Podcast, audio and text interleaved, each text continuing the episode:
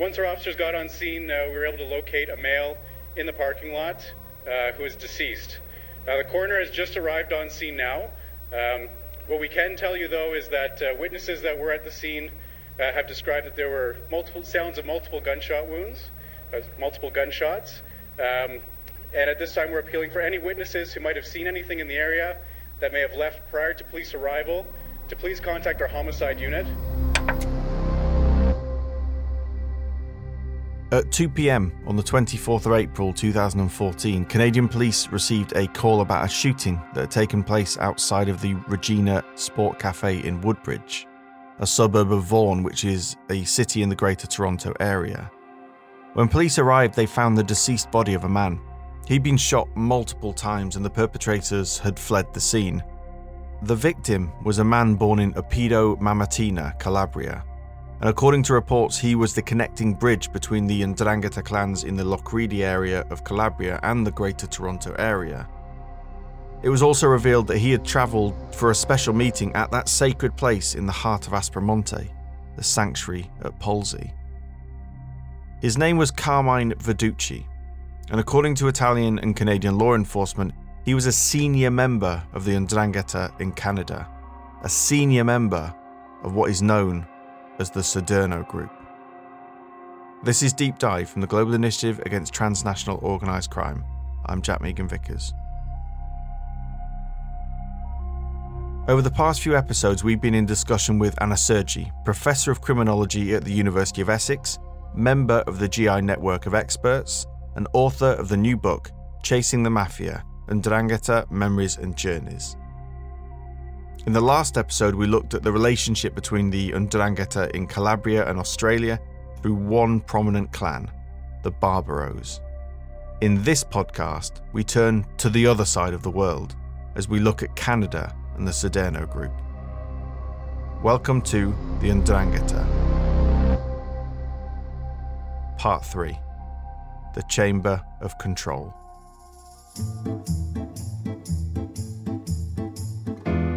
Hanno individuato e sequestrato un altro ingentissimo carico di cocaina purissima nel porto di Gioia Tauro. They say they're looking for gang members in Germany, Canada, and up to five in Australia. During the investigation, our team traveled to Italy in order to seek assistance from the traditional organized crime experts where the Ndrangheta originated. Some 500 defendants, 600 lawyers, and more than 900 witnesses in total. Italy's largest mafia trial in decades has begun. The cellar of an unfinished house in the village of Platì had a concealed door in the wall. The carabinieri demonstrate how part of the wall can roll backwards on rails, exposing the entrance to a bunker. The Ndrangheta are not just an Australian problem, they are a global problem. Mi sento vuoto, psicologicamente sono veramente distrutto. You must have heard of Drangheta in your native Calabria. Oh, I was too young when I came from Calabria, I was 17.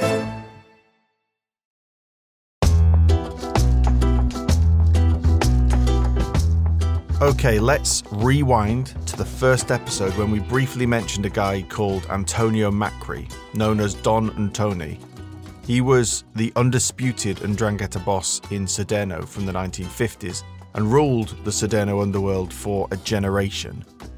He was considered to be one of the most powerful Ndrangheta leaders in the whole of Calabria. Such was his prominence that he presided over a meeting of the Ndrangheta in 1953 at the Festival of the Madonna of Polsi, that same sanctuary in Aspromonte where this podcast series started. Historian John Dickie described Don Antoni's criminal career as formidable and tells a story about how, at one of the many trials he was acquitted at, Don Antoni's criminal record ran to 900 pages, with one judge describing him in 1969 as the living symbol of organised crime's omnipotence and invincibility. But that invincibility would come to a sharp and violent end just a few years later. Again, in the first episode, we learnt about the kidnapping season in Calabria and that this was one of the reasons the so called First Ndrangheta War was fought. It was during this bloodletting that in 1975, Don Antoni Macri was gunned down by four men after he finished a game of bowls. The First Ndrangheta War is important because those powerful clans that emerged from the rubble still dominate today. And this episode is about one of those clans, the clan who replaced Antoni at the top of the Siderno underworld, the Commissos, under their boss, Cosimo Commisso. As I have said, Cosimo Commisso is the unchallenged boss of Siderno, where nothing moves unless he wishes so. He owns houses, companies, land, commercial activities, and controls every business activity, even when not directly controlled by him. Public work in the area is also controlled by him. His rise to power after the death of Antonio Macri has been almost automatic as he was privy to narcotics and trafficking, at the time already becoming the real business of mafia clans. Commisso was already handling the drug trade together with Vincenzo Macri, Don Antonio's son. Vincenzo could have been the successor of his father, he had the ability to do so, but he was arrested in New York for drugs and got almost 20 years. Another Macri, also named Vincenzo, also into drug trade, didn't have the substance to be a leader. He liked the good life and gambling, and he didn't inspire power. Therefore, it was almost natural for Cosimo Commisso to take over the Siderno clans, as he had a strong family behind, while Vincenzo is now marginal to the organization. These were the words of a police informant, which are relayed in Anna's book, where he talks about the feud between the Commissos and the Costa clans over control of drug routes and Siderno during the 90s. The Costa clan had been heavily involved in Canada, but needless to say that by the end of the feud, which saw at least 50 people killed, mainly in Calabria but also Canada, the Commissos maintained their preeminence. So to this day, it's the Commisso Ndrina who rule the Siderno group the Commisso family, which uh, is now considered one of the most uh, important families of the Ndrangheta and one of the most present in North America more generally, used to be involved with the five families in New York, New York City, and New York State for the heroin trade during the so-called pizza connection period. So when uh, heroin was uh, produced, refined in Sicily and moved to America uh, via Montreal or via New York York with the families between Canada and New York involved in the trade. Part of this trade was organized by the Commissos uh, between Calabria and France and also uh, Canada. And this is how they essentially made their fortune by being the best drug traffickers at the time. So this is just one of the examples, but essentially it shows how they, as usual, the Ndrangheta, some Ndrangheta families grew, you know, in the shadows of Cosa Nostra. And we briefly mentioned the pizza connection in the last episode. It was a Cosa Nostra led heroin trafficking scheme which saw heroin smuggled into the US in tins of tomatoes and distributed through a network of pizza parlors. While Walter Mondale was unveiling his anti drug campaign today, the Reagan administration continued to gloat over its efforts at cracking a heroin smuggling ring operating in Italy and the US. At a press conference in Washington today, Attorney General William French Smith said a new pattern of cooperation had been established with Italian authorities. Now, in Canada, the place where the Siderno group call home is a fairly nondescript suburb of the Greater Toronto area, the same area where Carmine Verduci was murdered, Woodbridge. I went to Woodbridge because there were operations active in Italy that related to individuals who lived and actually resided for decades in Woodbridge. So these are still linked to Siderno, these are still linked to the Commisso's broader family, Commisso Figliomeni, and it, it posed an interesting research conundrum. So the research conundrum for Woodbridge was, are the families in Woodbridge ruling the Siderno families from Canada, even when it relates to Calabrian matters. So this was the question that we were supposed to be asking ourselves because the prosecutors uh, were saying that, that this was the case. Woodbridge is a suburb. It's very close to Toronto. You can uh, go there by, you know, public transports. So it's an area where Italian migration is very visible. The place is very quiet, is a residential area, but it's also Canada. So it looks like Canada. So in order for us to imagine the Calabrian, let's say, criminality Ndrangheta type criminality active there, it does require some element of embeddedness in the area. And I think that was the most interesting part of it because the, the way Italians assume things work doesn't quite fit the area. They assume the control of territory happens in the same way. They assume that the power of some criminal groups of Calabrian extraction could be replicated in the same way as it is in Calabria. And this is not the case. This is not what you can find. You find a place which is mostly normal, which is a normal place where probably many things, many different criminal groups act, where there has to be coordination and in a way the achievement of respect in order to control certain activities requires different type of skills. So I think that's the added value of research in that sense. Woodbridge was really a, a lot like Australia in that sense. It, it did require me to kind of go beyond what the data that I already had showed me. But despite these similarities, Anna noticed something quite unusual about organised crime groups in Canada. And it's really interesting because to me it reminds me of this process in illegal, unreported, and unregulated fishing, IUU fishing. Okay, stay with me here. There's this process called reflagging.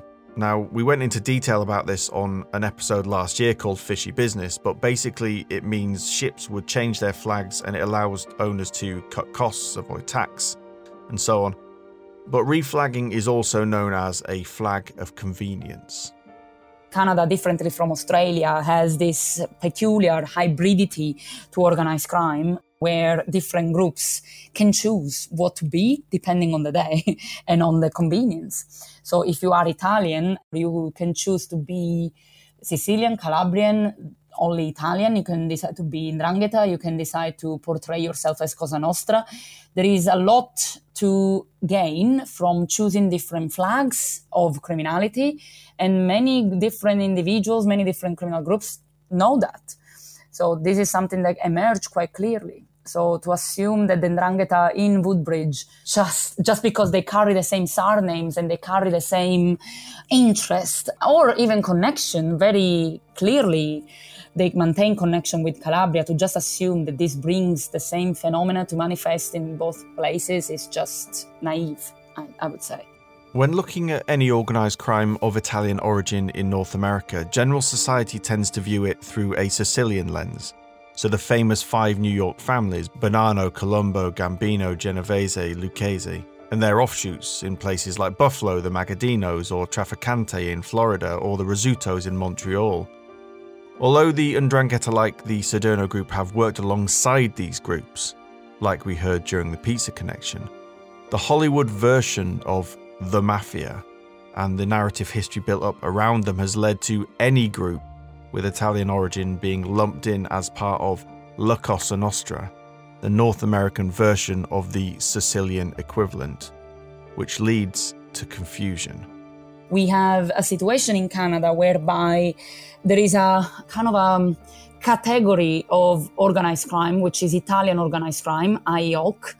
Uh, within Italian organized crime, we have Cosa Nostra families of whichever origin and this is already problematic in itself, and some other Calabrian factions of Italian organized crime, which is also problematic in itself. So essentially, you have pure Ndrangheta families that migrated from Calabria to Canada and link mm, Calabria and Canada still today.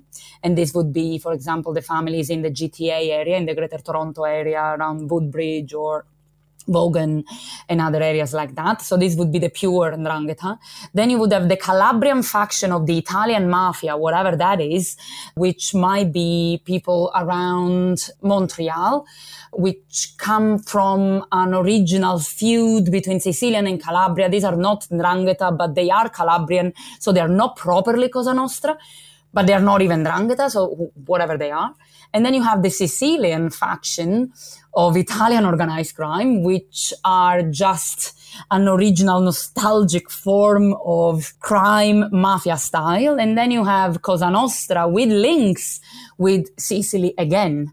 So it's really confusing and it, it kind of goes to show how much law enforcement needs to place uh, labels of ethnic labels still on mafias abroad. It, it's just insane. What is the difference between Calabrian faction and Sicilian faction in Montreal if at the end of the day everyone is Canadian? it just happens to have, you know, grandfathers coming from Sicily or Calabria. So it's really problematic from a critical perspective. And it, it creates a very confusing um, scenario in today's Canada, especially, but also in, in uh, eastern coast of the US. If we look at the history of the Ndrangheta in the US and Canada, we can see evidence of groups originating from the Siderno area dating back to the late 50s. A US law enforcement intelligence report, which was sent to their Canadian counterparts, said that elements of organised crime in the United States were planning to form a group in Toronto to be known as the Toronto Locale. Now, given what Anna said a moment ago and groups reflagging or perhaps being just Calabrian rather than Ndrangheta, you could ask the question whether this intelligence report is pointing to the Ndrangheta. What's important here is the term locale. This is a word intimately associated with the Ndrangheta structures. Locale basically means prime territorial Ndrangheta structure. And so perhaps here we should briefly talk about the structure of the Ndrangheta. At the top you have something called La Provincia, the province, or Il Crimine, great crime, which is a supervisory body headed by the Capo Crimine, boss of the crime. Below that, you have the mandamenti, the precincts. There are three of these in Reggio Calabria, and then you will also have other national and international branches of the Ndrangheta. Below the mandamenti, you have the locale, which means locals. These people govern the territory, and it's split into two. The senior branch is the Societa Maggiore, or Major Society, and the junior branch is called Societa Minore, minor society. Each one of these locale is made up of Ndrina or clans based around families like the Commissos or the Barbaros or the Piromallis. The Cosa Nostra don't use the term locale in their structures, it's exclusively the Ndrangheta. But don't think of the Ndrangheta as a single top down organisation. This is an organisation from the bottom up. Each Ndrina operates independently. These structures allow more powerful and influential Ndrina to communicate and coordinate actions or business when necessary, like divvying up contracts for major infrastructure works such as the Salerno to Reggio Calabria motorway, the A2, otherwise known as the motorway of the Mediterranean. But that's a story for another day. Anna writes in her book that each Ndrina is pretty much anchored in its locale and coordinates with the branches based abroad, we saw that in the last episode with the Barbaros in Australia organising a murder in Calabria with the Barbaros based in Plati. But the Siderno group is different. They've adopted a sort of provincia or crimine in Canada, a senior leadership that deals with disputes within their local area, just like in Calabria. This is called the Chamber of Control, and it's tied to Siderno, but Siderno doesn't impose judgments on Toronto. And yet, actions in Canada have implications in Calabria and vice versa, which brings me to a man called Carmelo Muia, the boss of the Muia clan. He was gunned down in Siderno in 2018. Now, the Muias are an associate of the Commisso clan, and they're based just north of Siderno in the village of Ferraro. The news of Carmelo's death enraged his brother Vincenzo. He thought he knew who had killed him but this was a sensitive issue, so he had to be careful on his mission to find out who was responsible. So he didn't want to cause a feud, he didn't want to cause a problem within the Siderno group. So he went to Canada because he thought that the people in Canada, especially the brothers, the Figliomeni brothers, could be the ones telling him which way to go. And the reason why he thought that was because the Figliomeni brother at that time, we're talking about 2018, 2019, were the ones in charge of the Società of Siderno which comprises clans between Toronto, uh, Perth, and Siderno as well. and also some of the European ones. They just happen to have dislocated power into Canada. So when he goes to Canada, what they do is not to talk openly about the murder. Neither they speak openly about the power structure in Siderno or in Canada. They simply look like they are measuring each other up. They go to dinner together. They bring each other uh, greetings from respective families. They discuss face creams. They discuss aging. They discuss all sorts of different things. You heard that right face creams. Anna relays this story in her book. Vincenzo Muia has sat down for dinner with the Figliomeni brothers, both alleged to be top Ndrangheta members in Canada, and they're talking about how great this new face cream is for slowing aging. But what this means essentially is that they consolidate relationship. They essentially re- reaffirm whatever relationship they had already going on in a way that is considered to be more valuable when done in person. At the end of the day, when the law enforcement was following uh, these conversations abroad, so they managed to bug uh, the phone of Vincenzo Muia so that it could be intercepted also abroad, thanks to the help with, of uh, York police, I think it was. But essentially, what they what they found was nothing criminal. So the whole case, uh, which was uh, Operation Canadian Connection, collapsed.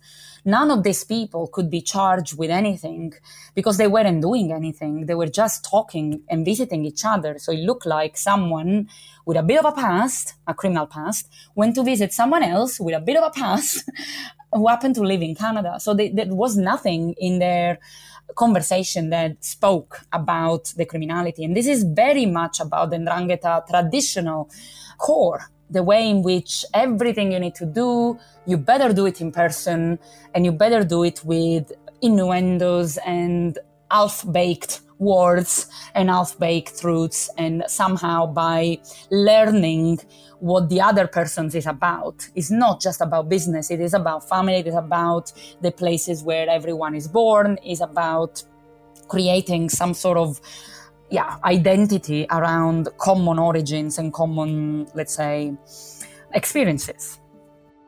And one of those traditions is meeting, talking, and doing business face to face. Vincenzo carried on travelling, meeting senior members of the Siderno group in both Canada and Calabria, always in person. This shows the hypermobility of the Siderno group, the interconnectiveness to find out who killed his brother in Calabria, Vincenzo travelled to Canada to gather information about what his next move should be. And it also demonstrates how important it is doing business face to face as well as eating together.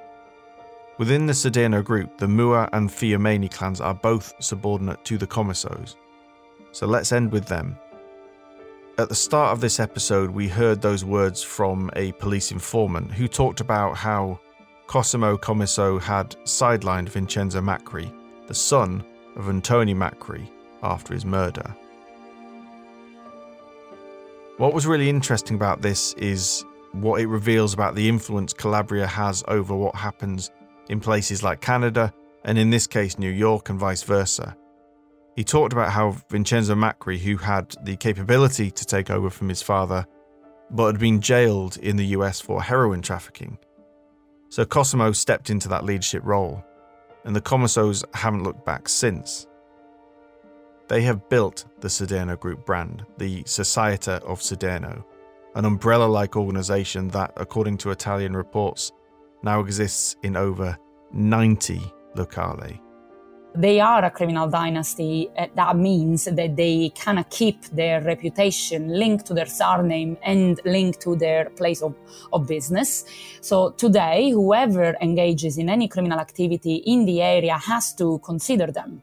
They might not be subordinated to them. They might not be subjected to them. They might not even have to agree with them on certain ways to conduct business that but they have to consider them in the territory. You can't just ignore them. So this means essentially that if you are engaging with the bikers if you are a group engaging in trade of cocaine from Colombia via Mexico into the south of the US all the way into Canada and you have no ethnic connotation you still have to engage once you arrive in GTA, in Greater Toronto. You have to engage with them because they own a space in the criminal market.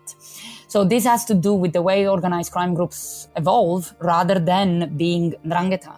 The fact that they are Ndrangheta means something else entirely, which means that they can, for those who are in the business, let's say, in the criminal business, to know that this family is part of the Ndrangheta means that their uh, power doesn't stop there. It doesn't stop in Woodbridge. It doesn't stop in GTA. It doesn't even stop in Canada. It, it can access, it can activate links in Calabria, in Italy, in France, in Belgium, the Netherlands, Ivory Coast, Western Africa, Australia. So the, the possibility to access multinational cross-border networks, even if they don't, they can, and this gives them an extra edge.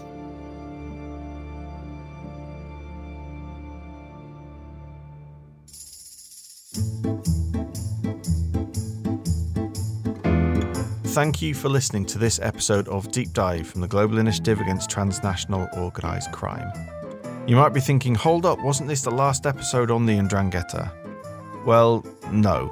Turns out there'll be one more, and that will be on the port of Gioia Tauro, one of the cocaine gateways into Europe.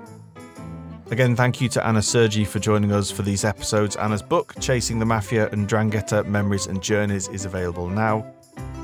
Go and check out our website, globalinitiative.net, where you can find all of our latest research into organised crime. We'll be back with our final episode very soon. Thanks for listening.